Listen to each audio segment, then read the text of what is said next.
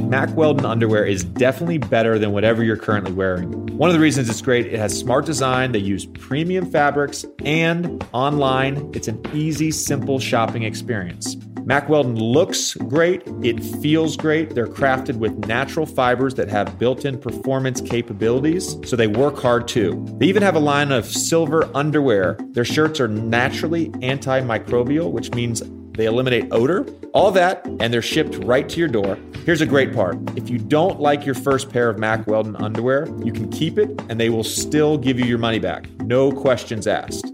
And with Christmas just around the corner, I'm sure you're going to be wanting to get some stocking stuffers for your loved ones.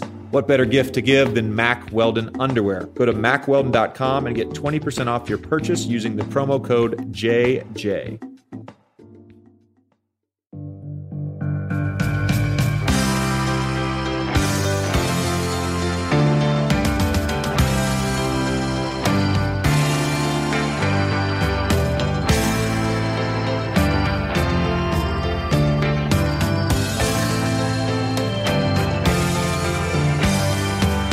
Welcome back to the JJ Redick podcast. This week we are joined by Minnesota Timberwolves All Star Karl-Anthony Towns. Karl-Anthony and I had a great conversation. Karl-Anthony and I touched on a bunch of different topics, including his imaginary friend Carlito. We talk about NBA unicorns, what it's like playing for Thibs, and Karl-Anthony's OCD tendencies in regards to his body. It's a great listen. Let's get right to the conversation. All right, and we are now joined by Karl-Anthony Towns. Buddy, I really appreciate you doing this. Appreciate you having me, man. Actually, when I when I had my old podcast, I tried to get you on. It didn't work out. I think it was over All Star break a couple years ago, but um, have always wanted to just have a conversation with you. You've always you've always struck me as a as a very well rounded individual, and you're you're thoughtful and you you think a lot about things just outside of basketball. But I'm going to start with something a little playful, and I want I just want you to tell me and and the listeners who are not aware of about Carlito.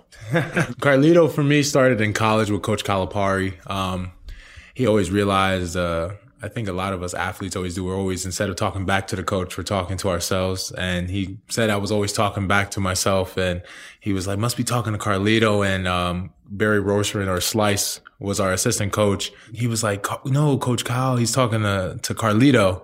And Carlito struck from then on, and uh, it always stuck. So anytime we're in the games or anything, and you see me talking, he's like, "Stop talking to Carlito," or whatever the case may be, and it stuck. And I guess it's become something almost like my little penny. But this hasn't like followed you in your NBA career. This no. was like mostly at college. Yeah. So, so a buddy of mine, he he had heard about Carlito, and he's like, "You got to ask him about this." So, as I was doing my research, I started thinking about watching you play, and I've watched you play now for three years and I see that dialogue happening on the court. And I can relate to that dialogue. I'm going to share a story with you. So we have these breakfast meetings with the Sixers and this past week, the, the movie director M. Night Shyamalan, who who's did Signs and Unbreakable, a bunch of other movies, he came and spoke to our team for about an hour. And this is a guy who who reads emotions. That's what he does for a living. He he tries to get actors to portray something and have it show up on screen and then sort of elicit an emotion. So he's going through a few guys on our team. He's a season ticket holder of the Sixers. He sits courtside. So he's going through and he's talking about JoJo and he's talking about Ben and, and different things. And he gets to me and he says to me, when I watch you play, you're at war with yourself. And I thought to myself, that's really fucked up that he would say that in front of the team. but the other part of me was like, maybe there's some truth to that. And I'm wondering if there's truth to that with you, because I've seen it on you. There's this dialogue that happens. You're not necessarily talking to the refs or the coach or your teammates. It's just constant and, and recurring. I would agree. I think anyone who knows me, you know, I always, anyone always asks who's the hardest person to guard. And I say it's myself because it's always me going against me on the court. And that's no disrespect to any other NBA players or anyone in this world. I just always felt that my biggest opponent was always myself you know, when you're so passionate and you love the game so much and you want to be so great that sometimes instead of trying to defeat the opponent, you're trying to defeat yourself and your older self. So, you know, on the court, sometimes I always always feel that I'm having that inner dialogue with myself about that was good, but it wasn't great. And that, you know, that was, that was okay, but it could have been better. And, you know, it fuels me all the time. It always fuels me to be, want to be better and try to get to that next level. Uh, but sometimes, like you, you know, you could probably see it sometimes on a lot of our face that it takes the joy away sometimes because you always feel yeah. you're, you're fighting an uphill battle that you're never actually gaining any traction on. So, uh, you know what? It's something that, uh, I would say would be a problem if it didn't get me to the NBA at this point. So I would, uh, I would say I'll keep it as going. Interesting you say that because I think there's like a balance I think you have to weigh when you have that sort of trait, and it's it's a good thing at times, and it can be a detriment at times. But overall, I guess what you're saying is that it's it's part of it's part of your competitive edge. It's yeah. part of what makes you great. Absolutely, I would say that. I think that's something that's always pushed me to be want to be better. You know, I've never felt, you know, I wanted to be stagnant. You know, I've never wanted to be at one point in my career and have this kind of level of skill set and physical fitness or whatever case may be and be fine with it. I always wanted to be better than I was before. And, um, it always pushes me. I know you as a shooter, I, you know, I'm not as good a shooter as you as uh, obviously, but um, I know for you, if I was you, you know, I would always be saying, wow, you know, I made that shot, but I barely made it. It should have been a swish, you know, like you're always looking for the swishes. And then when it's a swish, you're like, I just wanted to teleport in and, you know, and, and there's little things like that. You're just being competitive with yourself because you want to be great and you want to be the best of the best. And, you know, um, you know, when you're going up there and you're out there playing the game and you're doing what you do for a living and you're, you're at your craft, you don't ever want to be recognized at your job as being good you want to be known as great or the best. So that's always the inner dialogue I'm always having with myself. You know, you want to leave no doubt on the court. There are times when I make shots and I, I like react in a negative way yeah. when it goes in because it, it hit too much rim. Exactly. And you're like, man, it should not feel like that. And you get mad at yourself for making a shot that you made and it didn't feel good. And, uh, my biggest worries has always been if I make shots when they're not feeling good and then missing shots when they feel good. I always felt that's the more detrimental to me when they go in and they don't feel good at all because you feel like you have no control over your uh, your craft at that moment. It's kind of just luck at that point. So when you first came in to this conference room that we're recording this podcast in, we were talking about your game last night, and you said to me you have a hard time, I guess, decompressing after games. You're up, you're wired, or whatever. Is that part of that because you're having this inner dialogue for like three hours and the game ends and then you've got to replay everything in your mind and then talk about it with yourself. Absolutely. I i, I can't tell you how many times that happens. I, I know for instance a lot of times we have games and it doesn't matter if i went out there and had 40 and 20 you know i'm in the locker room sitting in the in the in the chair slouched over just looking like i'm in the zone or like we're just starting the game. I'm in a daze. Uh I'm just replaying every single moment in the game that I've stored in my mind as film for myself. And it's like, I'm just revising all of them. Like, yeah, I made this, I made this hook shot, but maybe I could have got it up and under. Maybe I could have did this. Maybe I could have done that.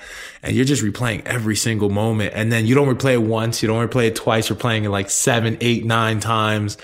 For me, I'm always just thinking about the game and thinking about everything that went wrong, everything that went right. How could it have been even more right? You know, it's true what you said, and it's uh, it's just part of my competitive edge. It's just who I am. My dad knows me really well. He knows how how messed up I am in the head. He used to make me write head case on my shoes in high school. Your dad ain't the only one. My dad yeah. was right there with you. Yeah. And, uh, but, but he knows like some of my actually career highs, like in the NBA, like as I'm setting career highs, you know, 27, 29, 31, whatever I get to that level, like I would always miss free throws. Always. And so he would text me after the game and be like, I know all you're thinking about is the missed free throws. I'm like, you, you hit it. Exactly. That's how my dad is exactly. I've had games like that. And I remember, um, last year we played the Knicks and we lost and it was hurting me so bad. You could see it in my face and thinking about the loss the whole time. He said, I, I know it hurts. My dad calls me. He says, I know it hurts really bad, but you missed three free throws too. You probably cost them the game. And I said, wow, you know, I really probably did. And that's what exactly what I was thinking too, that, you know, if you hit those three free throws, you know, maybe the game wouldn't have been so close or, or whatever the case may be. And, um, it doesn't matter if it's a win or loss. You're always thinking about every single time you could have done something to either make the game more comfortable for everybody or get it out of reach of the opponent. And, uh, it, it, you know, it, it, happens. It's something I think we both know and always go through every single day, no matter what happens. That's why games to me are the most stressful days in the world. You know, it takes me a day to really get back to my normal self. They are high stress. Um, are you are you aware what sort of the classification of uh, an NBA unicorn is? uh, it's been thrown around. You know, just a person who's able to do it all and uh, be as versatile as possible on the court. And typically these unicorns come in, in, in larger sizes. I mean, that's, you know, I like, I'm going down the list. I'm trying to think. So you were classified as a unicorn. Uh, Joel Embiid. Uh, I would, I would put Kevin Durant in there. Uh, Kristaps Porzingis. Another one of my teammates, Ben Simmons, Giannis. You know, I, I think there's been like two, I've been in the league 12 years. There's been two real like changes in my time in the league. And one is like sort of this evolution of like positionless basketball. Yeah. And then the other one is the evolution of the NBA big man. And one of the things that makes you a unicorn is your shooting ability. And I don't think people really saw that at Kentucky. And I wasn't even aware, like when you were coming out, like that you could shoot. I mean, I think you're at around 37%, which is above league, league average the last two years at like three and a half attempts a game. So you're like a fairly high volume shooter at seven feet, shooting above league average. Where did this skill develop? I need to know. I've been shooting threes my whole career, actually. It's funny because I went to Kentucky and it was kind of something that they were talking about either having me shoot or not shoot at all. Yeah. And Cal wanted me to take the other route, which is not shoot at all and kind of hit it in his back pocket for whenever the case may be. But, you know, I was in New Jersey. I was one of the state leaders in shooting three pointers made. And I've been just shooting the rock for a long time. And, uh, you know, obviously I went to college. I took a year off, you know, year hiatus. And then when I came in the league, I, I went back to, um, being the player I usually am, which is trying to be as versatile as possible and be able to show my full package. And, uh, I was able to shoot more. I was able to shoot more and uh, really have my game open up more. When I was growing up, though, like nobody was telling big guys to work on their threes. You would tell people to stay in the paint. So either there was a player that sort of influenced you to like, oh, I can go shoot threes, or there was a coach or someone. Yeah clearly in your ear at a young age saying like you need to be able to shoot. Oh, yeah, I, will tell you right now. Uh, my dad must have knew the future. I don't know what it was, what whatever crystal ball he had, but from a young age, he always taught me first how to be a guard, and then I actually learned how to be a big man later. So, uh, you know, always just having me run around and play the one, play the two, play the five, you know, just switching it up on me all practice. And it was always big on me having my, my free throws correct and, ha- and being able to shoot the three well.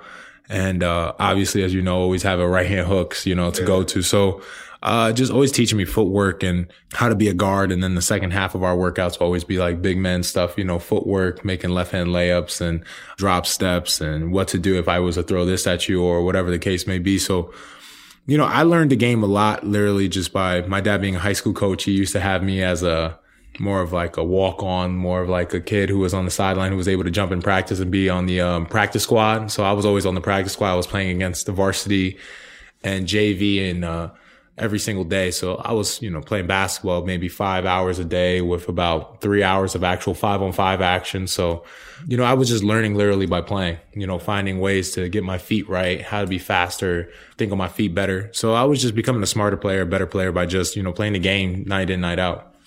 I gotcha. Where do you think it goes from here for the big man? Because like the other day we were playing Cleveland. All right. And Kevin Love was hurt knee or hip you know, soreness, something like that.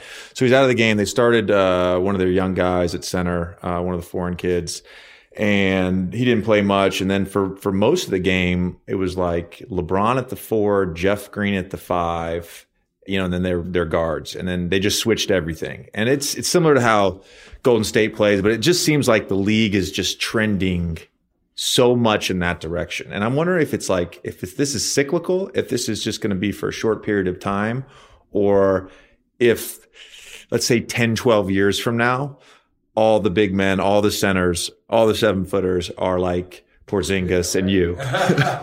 uh, you know, I think it's just changing. You know, humans are just getting faster, stronger. So, I mean, you have to adjust with the period of time. You know, I'm watching seventh graders, eighth graders do windmills and games and stuff. So, you know, it's, it's absolutely insane what I'm watching now. So, obviously there's so much more as acts of the big men now in the league. And like you said, you saw Jeff Green at the five, LeBron at the four.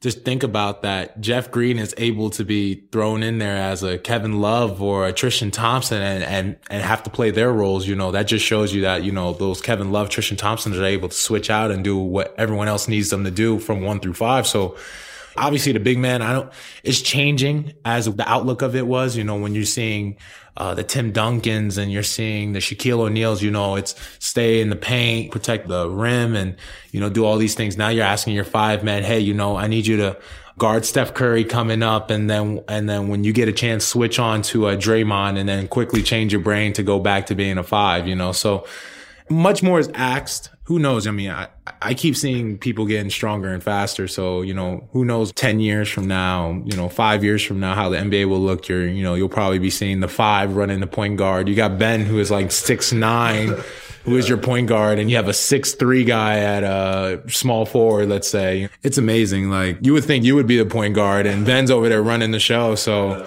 the game is changing. The game is changing. And, um, you know, who knows where we'll be in 10 years, but I'm glad um, me and you are here to watch it because it's getting interesting and it's very fun. I won't be around in 10 years, but you bring up a great point though about big men and just in general and the amount of information that you guys have to process on a defensive possession. And I think that's literally the hardest thing. Like we, I have to know my concepts. I have to know our team coverages and all that, but really the anchor of sort of a modern NBA defense is is a versatile five or a versatile four and someone who can at one moment be in a in a drop, so in sort of a zone coverage, and at the next moment be up to touch on a ball screen, or even possibly like a lot of times with us against the Warriors, we would have DJ switch on to Steph. Yeah, and I'm wondering like if if because offense obviously comes fairly easy to you, but like is that has that been a challenge early in your career, just being able to process all of that and understanding those different coverages? Yeah, I mean, you know, when you come out of college, you know, you're playing a certain type of defense, you know, it's just like any coach you've been part of, you know, it takes some time to get used to their system, the way they like to run their defensive schemes and um, try to be adequate to that. And, um, for us, you know, when you look at big men now, you know, you're seeing a big guy, you know, war pick and roll, going to a ice on the other side, running full speed to then go take that away. Then after now, all of a sudden, like we said, fives are shooting at an unbelievable rate now that the NBA has never seen. Now you're icing or taking away the drive to the paint to have to run from the paint all the way to the three point line to contest a five man shooting a three. You know, it's, it's a job and you have to understand all the coverages. You have to be able to not only understand what your guy likes to do at the five or the four, but then you have to understand what the tendencies of the one, the two, and three, because you never know when you're going to have to switch on them and have to guard them on whatever the case may be on the pick and roll. So it's something that's different. I, I, you see old school film of NBA, you're seeing, you know, you're not seeing Shaquille O'Neal run at Abdur-Rahim, you know, at the three point line. You know, everyone's playing different sides and. Yeah. It's just amazing. You see transition defense in NBA now. It's so the norm now is seeing the five on the one and and the one on the five and you know the, the, five's not posting up the one. He's at the three point line wanting it there you know. I remember growing up you know you would used to see uh for me it was Okur on the jazz and you see him shooting a three and you're like man he could really shoot and you forget he's the five you know. He's supposed to be down there taking control of the paint and i remember watching him a lot. I was like man you know if you could shoot like him at his at his size it's unbelievable. So and he was like unheard of at that position you know shooting that well. So it's amazing now. We say back in the day, Mehmet Okur was the unheard of uh, hero of the big man, and now everyone does it. So, obviously, like we said, the game is changing, the NBA is changing. It's going to be interesting to see. One of the things that has happened with sort of positionless basketball is like when I first got in the league, like uh, even with me, like a question mark was, can he guard his position? Yeah. You know what I mean? Can can he guard other two guards? Like, or where do we hide him on defense? But now, like even as a guard, you have to be able to guard multiple positions and be prepared to switch on a big and like put up a fight if you get taken down to the post. When you were describing, by the way, this this action, right, that the five man is responsible for as both a rim protector and now in, in modern NBA being able to guard on the perimeter, like I immediately thought of the Celtics and what sort of makes them so hard to guard is Al Horford. Yeah and their guards are sort of well aware that if they can sort of string the big out on any ball screen and create that 10 to 15 foot gap where when they throw back to Horford, now he's got a shot or the big guy closes out recklessly and Horford drives that and then the ripple effects of that. There's even a third option. You know, he gets the ball and he does a dribble handoff with Brown or uh, Marcus Smart. You know, now you're getting people in rhythm. You know, now they have space to drive, which they are great at. And back in the day, we wouldn't be talking about the best play would be having a big man pop and, you know, to get 15 feet of space, you know, yeah. and now in the days, you know, that 15 feet of space is almost a guaranteed two point play, you know, so, Al, I've been fortunate enough to play with Al for the Dominican team and, and learn all his tricks and trade and realize how important the mid range shot is to uh, an NBA player, especially to a regular player. And a lot of times, you know, when I was coming in the league, I realized how important was, you know, not the three, not even the layup, but just that mid range shot. If you could really get that going, that gets your three point shot going, that gets your layups going, gets your confidence rolling. So, he taught me a lot. And you, I remember playing against Allen. You just see Al moving everywhere, you know, and it's never really fast. It's just very strategic, you know. It's always, you know, I'm gonna be here because I'm I gotta be here and need to be here. Never, you know, uber athletic, but just very smart. The one thing that makes Al so good, and my time being with him, I realized he never has any wasted steps all his steps are calculated. Like I need to be here. I don't need to take five steps. I need to take three. I'm going to take three steps to get here. You know, like it's just so calculated. There's no wasted movement. And when no wasted movement becomes much sharper of an offense, much sharper of a defense, that's what makes him so valuable to the Celtics. He gives them that that gel, you know, and it's not more of an emotional state. It's just more of a, as a teammate, as a player, you know, he makes them click easier because he's where he needs to be and there's no waiting for him to get there. He's always there. And that's what makes, you know, them so scary. When we played them, I guess 10 days ago, two weeks ago, something like that, I said after the game, I was like, this guy just doesn't get enough credit. Yeah. And he, he really is. He's like the, he's the hub. Yeah. He's the hub. He's kind of what makes that offense work with his passing and everything. Um, just just a great player. I want to go back real quick before we change topics on the unicorn front. Who is your ultimate unicorn? If you had a unicorn power rankings, who's number one? I mean, I think everyone, if you was with JoJo, JoJo definitely is saying himself. I hands down know JoJo will say himself. Uh, and obviously, I already knew that how that was going. Uh, and you know, I'm gonna opt we're all going to pick ourselves. You know, we all feel that we all could do something special in the court, but it's just amazing. Now we're in a league where we have not, we don't have the one unicorn. We have multiple unicorns. You know, the land is full of them. You're not supposed to see unicorns. And, we, and yeah, if right. you're an NBA fan, you see them yeah. on a nightly basis. Years ago, you say you never see one. Now you're seeing them everywhere. For, for me, it's, I, I, I gotta, no offense, but for me, it's, it's KD.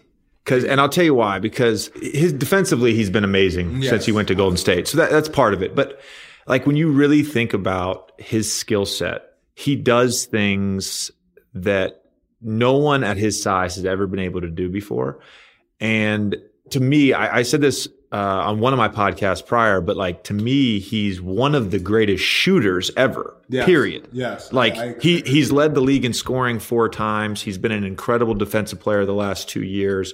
You can take all that stuff away, he will still go down as one of the greatest shooters, period, ever. I think we all know he uses the gifts by God that he was given very well. Like, you know, his shooting ability, he could shoot, but it's very hard to block KD because he's so long and athletic and he jumps so high on his shot by that it's very hard to even get a chance to get a timing on jumping and blocking the ball in a three point shot. And he makes those difficult shots. It's like a Steph thing, you know, like Steph Curry, you know, they make the difficult shots. You know, you could be right there in his face, guarding tremendously well, and he still hits the shot. And that's what I think makes KD so special is, you know, it's just his God given abilities, you know, his God given traits, you know, his long arms, you know, his size, his, his length.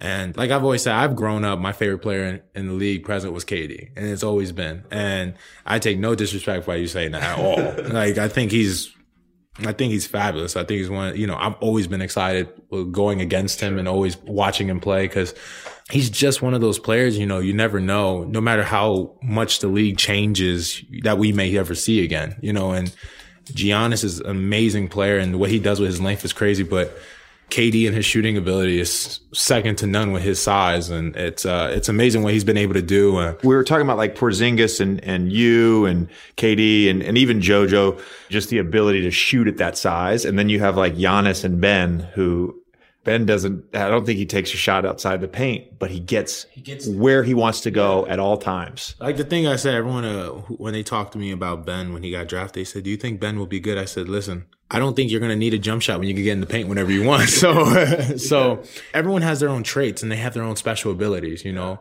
it's like a video game. You know, everyone has their little trait and their special abilities. Remember, like old school, like 2K has their little badges and stuff like that. I was going to say Street Fighter, but Uh, yeah, but you know, everyone has like that's a, a good- perfect example. Everyone has their little special trait and their special ability, and you know, Ben just gets in the paint. You know, his size and uh, his ability to get in the paint is is amazing, especially for a rookie.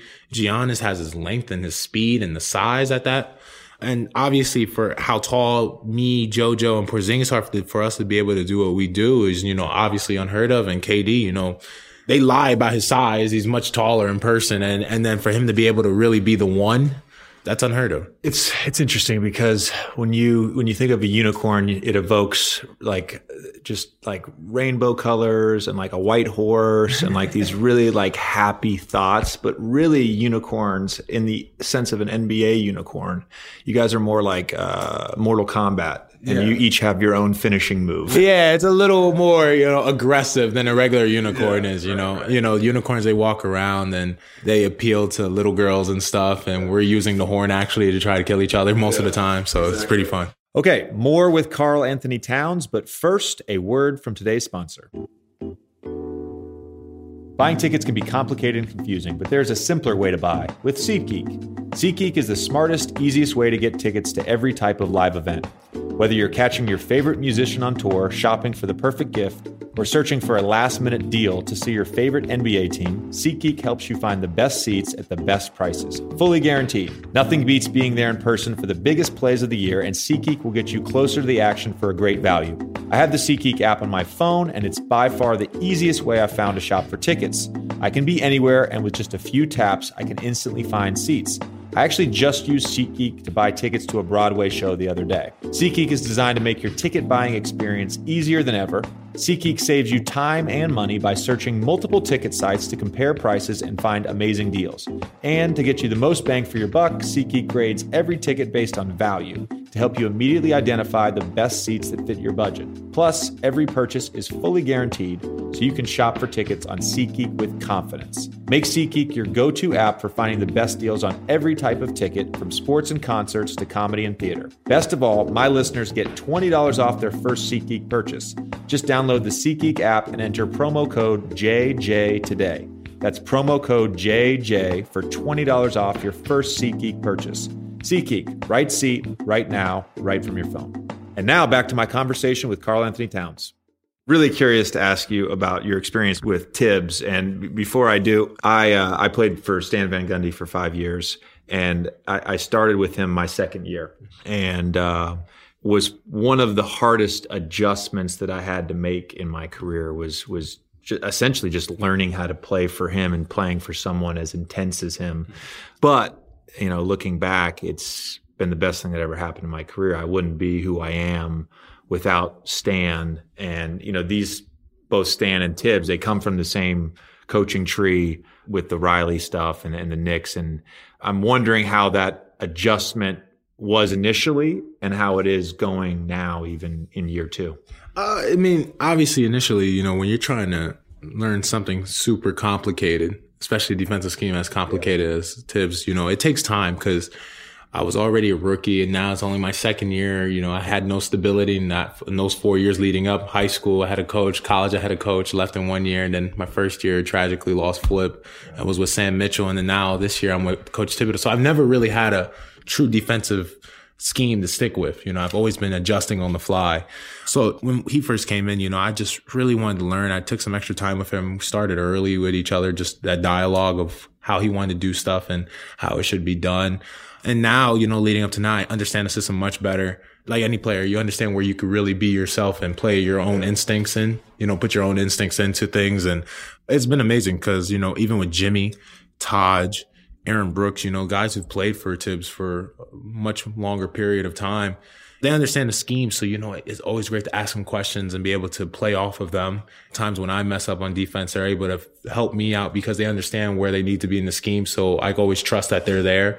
Those things make a big difference. And Thibs is, a, is an amazing defensive coach. He's an amazing coach. He, he gives us all the opportunities we need to win the game. And, you know, when you have someone who's that passionate about winning, who loves the game that much and who's willing to give all his time to have us as prepared as possible, that makes our culture better. It makes us feel better knowing that whenever we step onto the court, we, we feel we're the most prepared team in NBA. You bring up a great point because having played for Stan and Thibs, of course, same personality types. Yeah. I'll be delicate, okay. but the, their personality types at times uh, can be intense and, and, wear on you. But the thing when I when I played for Stan was I, I would always go back to like what is this guy's agenda, mm. and it was the same agenda every time. It was winning. Yeah, and I've never seen, and I've been around great coaches in the NBA, and this is not a knock on any coach I've ever had because I've had great coaches, but I've never seen someone uh, outwork Stan. I've never seen someone more prepared than Stan. So whatever sort of outside stuff happened, I always would come back to that core thing. Like this guy is about winning. He treats everyone the same. He holds everybody accountable. He's in the film room. He's the first guy there, last guy to leave. And all the other stuff I was able to sort of like detach from because of that. I completely agree. You know, like when you look at the army, you know, let's say the army or the military, when your commander in chief is fully on your side and has your back no matter what happens, it has no hidden agenda for himself, but just to win. I mean, it makes the morale that much higher. And just like we would stand with us with Thibs, you know, we understand that every time we step on that court, he has our back, regardless of what happens. And he's always, uh, to be there for us. So, like I said, when we go in the game, we always feel that we have an advantage because we have Thibs. Because we understand that we going in, we have we have the most prepared coaching staff. We have the most. He's prepared us the most for our game. He understands every intricacy that comes with the game, and and we're ready to go. And you know, at the end of the day, whether we lose or we win, he prepared us for that moment. And you know, if we lose, we understand it's not his fault. It's our fault we didn't get the job done. He got his job done and more, and we just didn't get our side done. The coach can only do so much. He can't step on the court and play at the same time. So we understand, you know, if we win, the reason we won is because Thibs put the work in and the coaching staff did a great job of getting us prepared for that game. And if we lose, Thibs and the coaching staff didn't cost us the game. We cost ourselves the game because we didn't go out there and do what we needed to do for 48 minutes or 48 plus minutes and get the job done.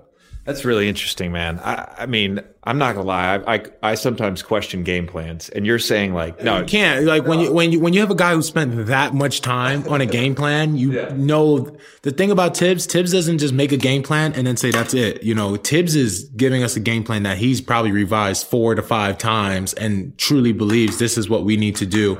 And with if that game plan doesn't work, he always has the plan B game plan ready to go in the second quarter whenever we need it. And you know, it's up to us to adjust. At the end of the day, we're NBA players, but also this is our job. You know, we're getting paid to adjust on the fly if we need to. We're, we're getting paid to get go out there and garner W. So if we don't do our job, no one could blame him for not doing his job. He did his job. He was prepared. He had everything ready to go.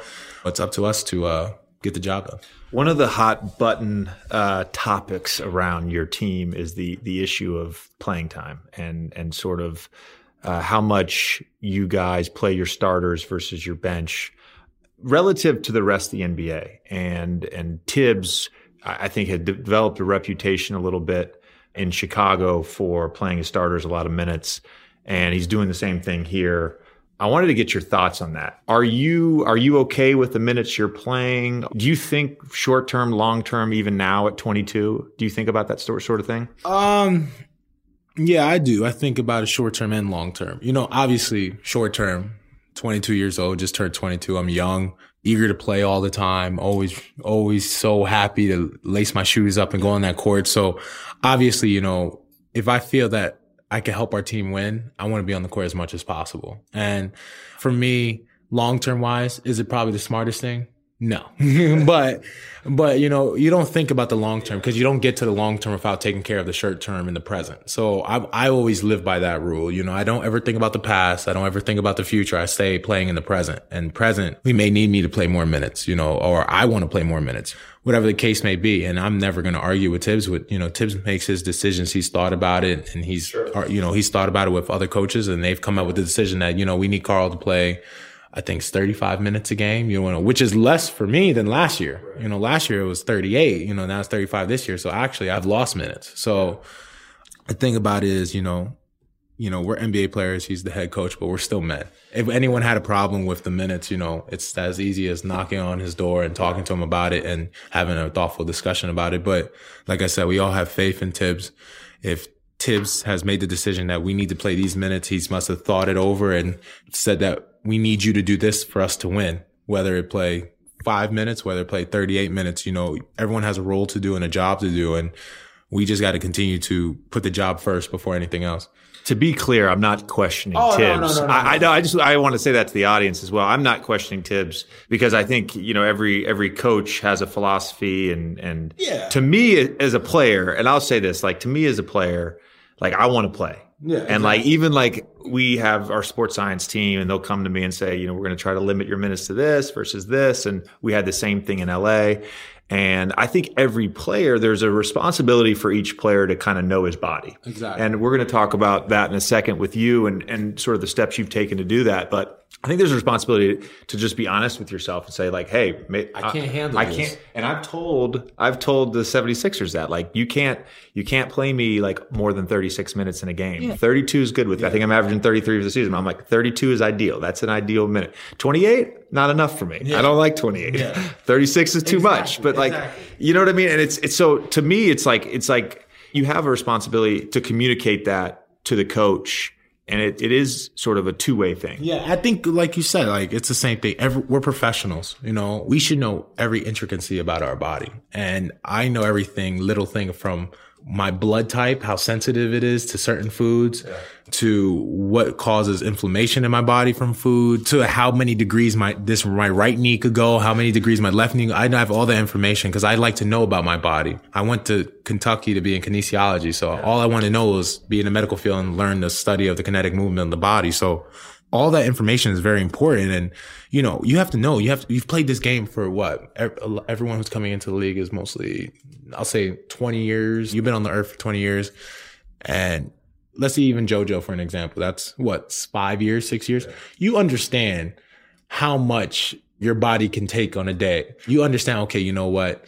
It's been training camp. It's been preseason. I maybe had half of my first year. I don't think 38 is the way to go. Maybe it's 30, you know, 31, you know, it's just like a pitcher. You think closers don't know they can't only make it two innings, you know, throwing that kind of heat or whatever the case may be. It, it comes like, I remember when I was a pitcher, just quick story. I, I used to be able to be in little league and stuff, throwing seven innings, you know, six innings straight, you know, night in, night out. We had a baseball tournament. I'll throw every single day, whatever the case may be. And, you know, I realized as I was going along, you know, seven innings turned to five. Five was like, you know, I got to the third inning, my arm is like spaghetti, you know? So, you know, you realize, you know, like maybe, you know, this is not as many innings I should be throwing. That's the way it is. So, you know, I, you realize, you know, but everyone, like you said, is a, we're, we're athletes. We're, we're competitors, gladiators out there trying to go out there and compete. For me, this is the analogy I like to use. Like, if you go to school, right? if you go to school, you make you you want to make sure you're going to school from that eight to three. You don't you know no one wants to go to school and it's like eight to twelve. You only got to be in school. You might as well not have went to school at all. So it's either if I lace my shoes up, I better be going to school for the full day, not for half a day. You know, I want to play the minutes. I don't want to feel like like you said, twenty eight, maybe too little, thirty two, perfect. Part of it is like a pride thing. Like you don't want to admit like, yeah, exactly. like that the workload is too much. Like but part, the, part of smart players like you yeah. understand this is what it is. Like yeah. nature has given me this ability. I'm going to have to take it for what it is. You can't, you can't make something, uh, more than what it is already. You know, it's, it is what it is. And it's, you know, pride always is going to come in hand. You're going to want to play 48 minutes a game and I'm sure there's guys that average 40 minutes that are like I don't I don't play enough. Yeah, I'm like yeah, how many minutes do you want to play? Do you want to play the whole game? get some water. I gotta get some water in there. But just give you a minute for water. It's like a big picture thing too, just in this sort of notion about the NBA and, and rest and the scheduling and uh, you know, they changed the schedule this year and made the regular season longer in terms of the days, so there was there was less back to backs. There's talk of a shortening of a season. I don't know who's talking about that, but no. players are not talking about that. I hope that never happens. But anyways, what, what I was going to say was I had this conversation with Steve Nash like four or five years ago. We, we had coffee one afternoon and we were talking about just like you know prolonging your career and all this stuff. And you know, one of the things he said to me was like, "Look, we only have one chance to play in the NBA." Like at some point your career ends and you can't ever do it again. So that's why for me, I'm like, play me as much as you want. Don't give me rest day. I don't want to take games off. Like I don't want to be on a team where they're like managing like you you can't play tonight. Like no, you're you're paying me to play. This is what I love to do. I want to play. And I think there's like a balance between what we know now on the sports science side in terms of load management and just like that desire to like maximize your your career and your your time in this league. I think so. I, like you said, you know, you play in the present, and if I could play right now and I'm able to play now, that's not taken away if you have injuries, sure. back injuries, whatever the case may be, like Steve Nash had. But if you're injured, you know, obviously take care of your body first because you want to be able to walk and be with your kids when your career's over. But you got to take it as it is. You know, if, if I'm able to play and I could lace my shoes up and I could walk out on that court and play, I'm going to play. And I use that school analogy again. And I'm not playing half the minutes. You know, if, if, if, if I got to go and play half of what I, what I can because of whatever the case may be, might as well not play at all. And it's either I'm giving everything I have or I'm not, you know, I'm going to just take complete rest to my body. So, yeah, I mean, I mean, the situation is different. You know, we have so much great studies on load management and everything, like you said. But at the end of the day, we still don't know everything about the human body, and it, it's up to us, to people living in the body, to understand it uh, as most as possible. On the same sort of topic, there was an article recently uh, on GQ.com, the real life diet of Karl-Anthony Towns, and just immediately jumped out of the page at me because you you measure your portions to the ounce. Yes. Whether it's rice or uh, lean protein or yeah. your water intake. You talked earlier about the angle with which your knee flexes when you land and load and all this stuff. You sound like you have some some OCD tendencies. Yeah.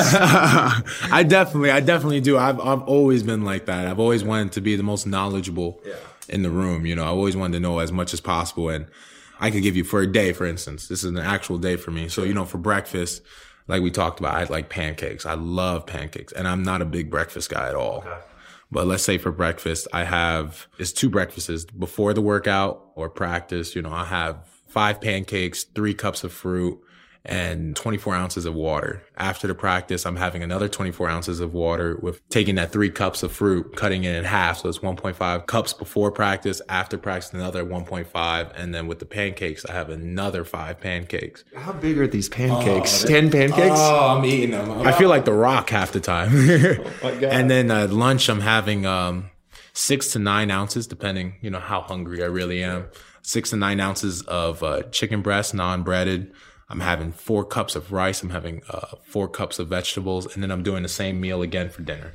These are chocolate chip pancakes. Oh yes, I, I I'm a man of I'm a man of the people. I need chocolate chip pancakes. Okay, so so where does this? Uh, it's like a control thing. You, you're trying to control everything. You said you wanted information. You said you wanted knowledge. Where does this extend in terms of, let's say, the way you work out, the way what you decide to do, either pre and post practice, or let's say pre and post shoot around mm-hmm. or even pre-game, post-game. Because for me it is. This yeah. is this is why it clicked with me. Because like for me, it's it's literally during the season. It's a 24-7 thing. Even during the off-season a little bit, like there's not many decisions I make where I'm not thinking to myself, like, wow. how is this gonna affect me and why am I gonna yeah, do it? I'm, Even I'm, if I'm deciding on the weekend, like I'm gonna have a beer uh, or four or four. Like I gotta make that decision. Like, okay, what is what is the repercussions of this? Yeah. It it extends to my entire life. I mean, it does. It's I think when I came in the league, but I already I already knew it in high school how important a routine is, okay. and I always felt that a routine is everything. Uh, when I talked to KG coming through, he said you'll be great when you find out exactly what your routine is, and I've always had a routine like I need to do it. Like I need to be one of the I need to be the first one in the gym. I need to follow this exact regimen from these times. Like it can't go over by a minute or two minutes. You know, it has to be exactly when that's over. When that time hits, it's over.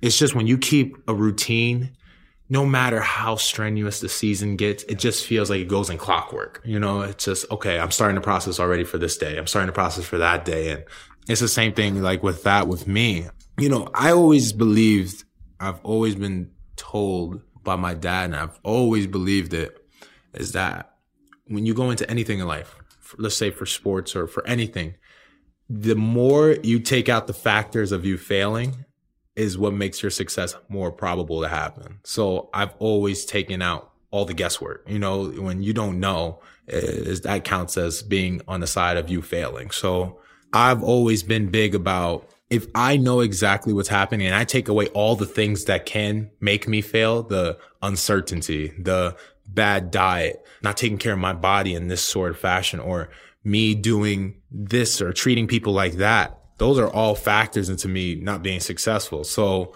what do you do? Okay, well, I'm gonna control my diet. I'm gonna know exactly what I'm putting in my body. Your body's a Ferrari. You got to fill it with good gas, you know, with premium gas. And I'm not going with 87 with it, you know? So I got to take care of my body, understand how my body feels and how to attack it and make it feel better.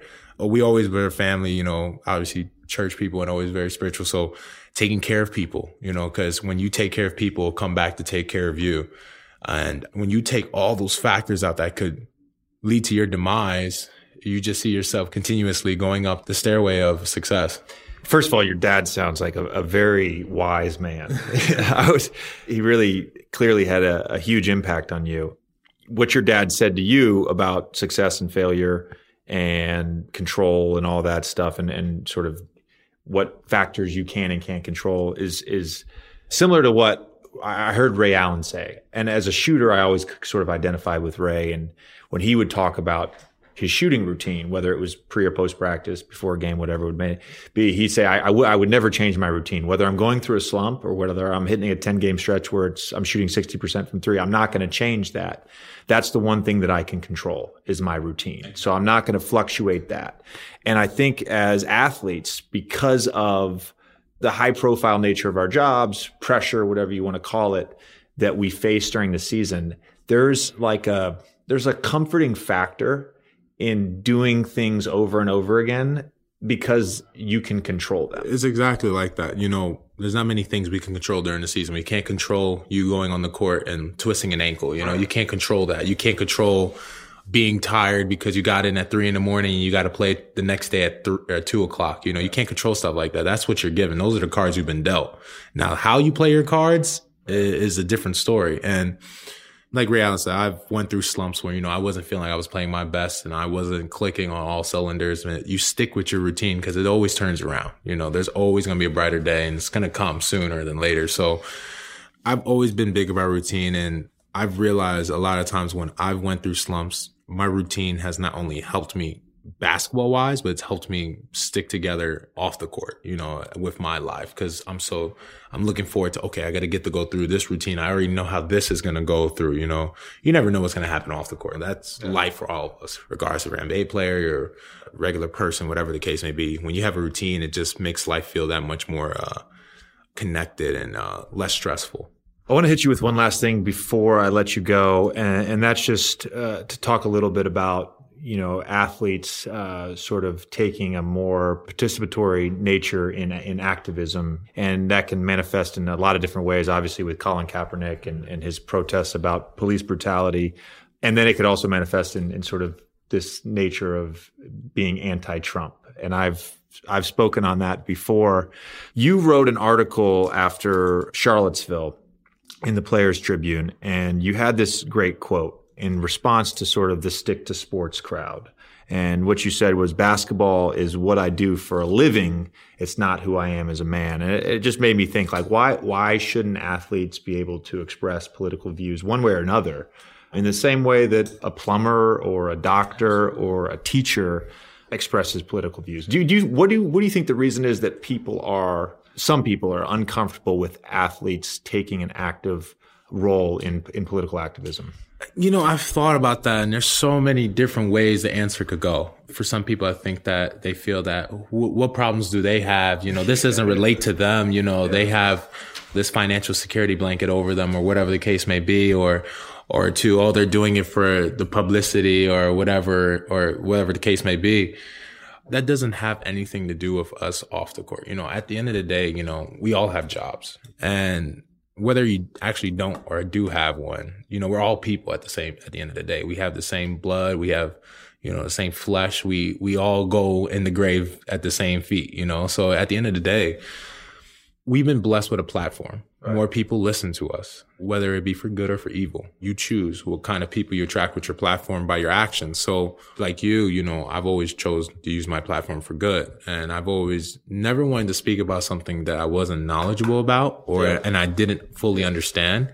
I've always spoke about things that I felt knowledgeable about, felt very passionate about and had a serious concern over. And you know, with Charlottesville and everything happened, I felt that I had to speak up because, like, I think a lot of a lot of other athletes are. You're very conscious of what people will say. You're always trying to make everyone happy. You always want to please everybody. So never read the the comment section exactly. on Twitter or Instagram. never. That is that is a death. That is death. Never please everyone. Never, trust me. never can. You're always doing something wrong. But when I thought about writing it, I said, you know, this needs to be said and I don't know how many people listen to my words, but if I help one person, no. that's more that was helped with me not writing it. Right. And I wrote it and um, I was very happy with myself. I was very proud of myself for taking a stand, you know, against something that I felt strongly in and just stating my opinions about more of anything about how much love needs to be involved in everything we do and that love needs to be spread out more throughout the world and throughout our country than it is right now at this point. Yeah. There's always, I guess, uh, a risk of backlash anytime you sort of anytime speak out. We do this podcast as a risk of backlash. Sure. I mean, come on. They could they could take take yeah. a quote. I know. I agree. I agree. I, so here's somebody said this to me other the other day, and I, I thought this was pretty good. So essentially, you know, athletes, we're we're providing entertain. We're entertainers. Yeah. We're providing entertainment we're providing an escape for professional sports fans. And I think when we speak out on things, we are blurring the lines between that escapism and the reality of someone's life.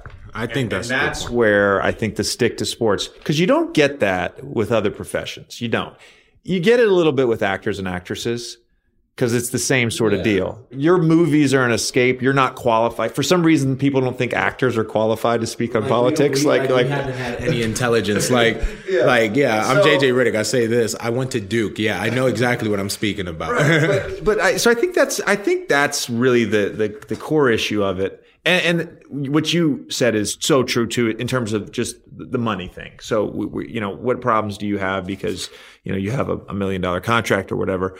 At the end of your your article, you said our president used to host a reality TV show. Why can't I have a political voice? Which basically throws that whole notion of athletes or actors providing escape and, and an entertainment because our president he did that yeah and now he's president exactly i when i wrote that i kind of just wanted to i knew people were going to jump on the article for the first thing was going to be like we said is that you play basketball you don't know anything about him you have no say in anything but like i said in the article mostly at the end was that you won't listen to whatever nba players or let's say professional athletes have to say because you find them in some sorts unintellectual to the conversation yeah. or or have no say into it. But our president was a reality TV show uh, major star and now turned president, but he has a voice that should be listened to at his highest point. You know, he mostly, like you said, was on the platform with us as entertainers. You know, we were entertainers. So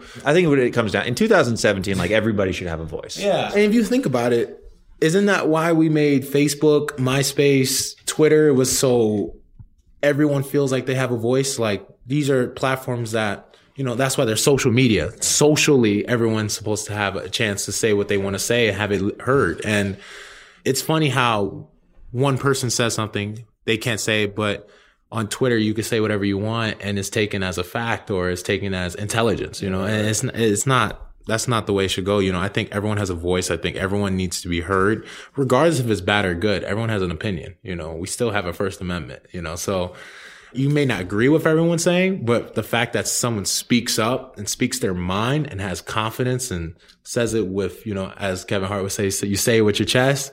You know, if someone says it with their chest, you know, that's all you want to know because everyone has an opinion to what they say. Now, did I agree with Trump on some things? No, but everyone may not agree with that. And that's fine.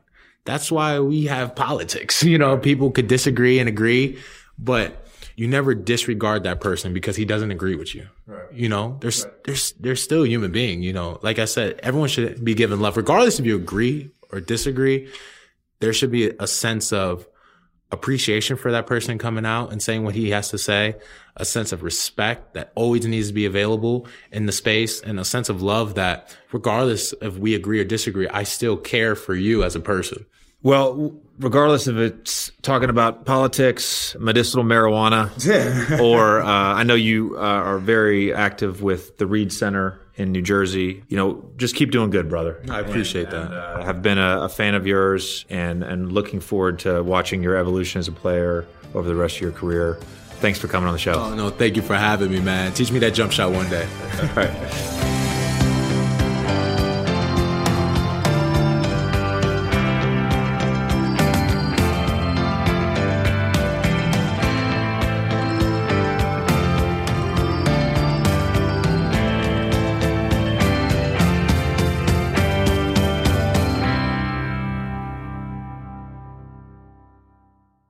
Mack Weldon underwear is definitely better than whatever you're currently wearing. One of the reasons it's great, it has smart design, they use premium fabrics, and online, it's an easy, simple shopping experience. Mack Weldon looks great, it feels great. They're crafted with natural fibers that have built in performance capabilities, so they work hard too. They even have a line of silver underwear. Their shirts are naturally antimicrobial, which means they eliminate odor. All that, and they're shipped right to your door. Here's a great part if you don't like your first pair of Mack Weldon underwear, you can keep it and they will still give you your money back. No questions asked. And with Christmas just around the corner, I'm sure you're going to be wanting to get some stocking stuffers for your loved ones. What better gift to give than Mack Weldon underwear? Go to mackweldon.com and get 20% off your purchase using the promo code JJ.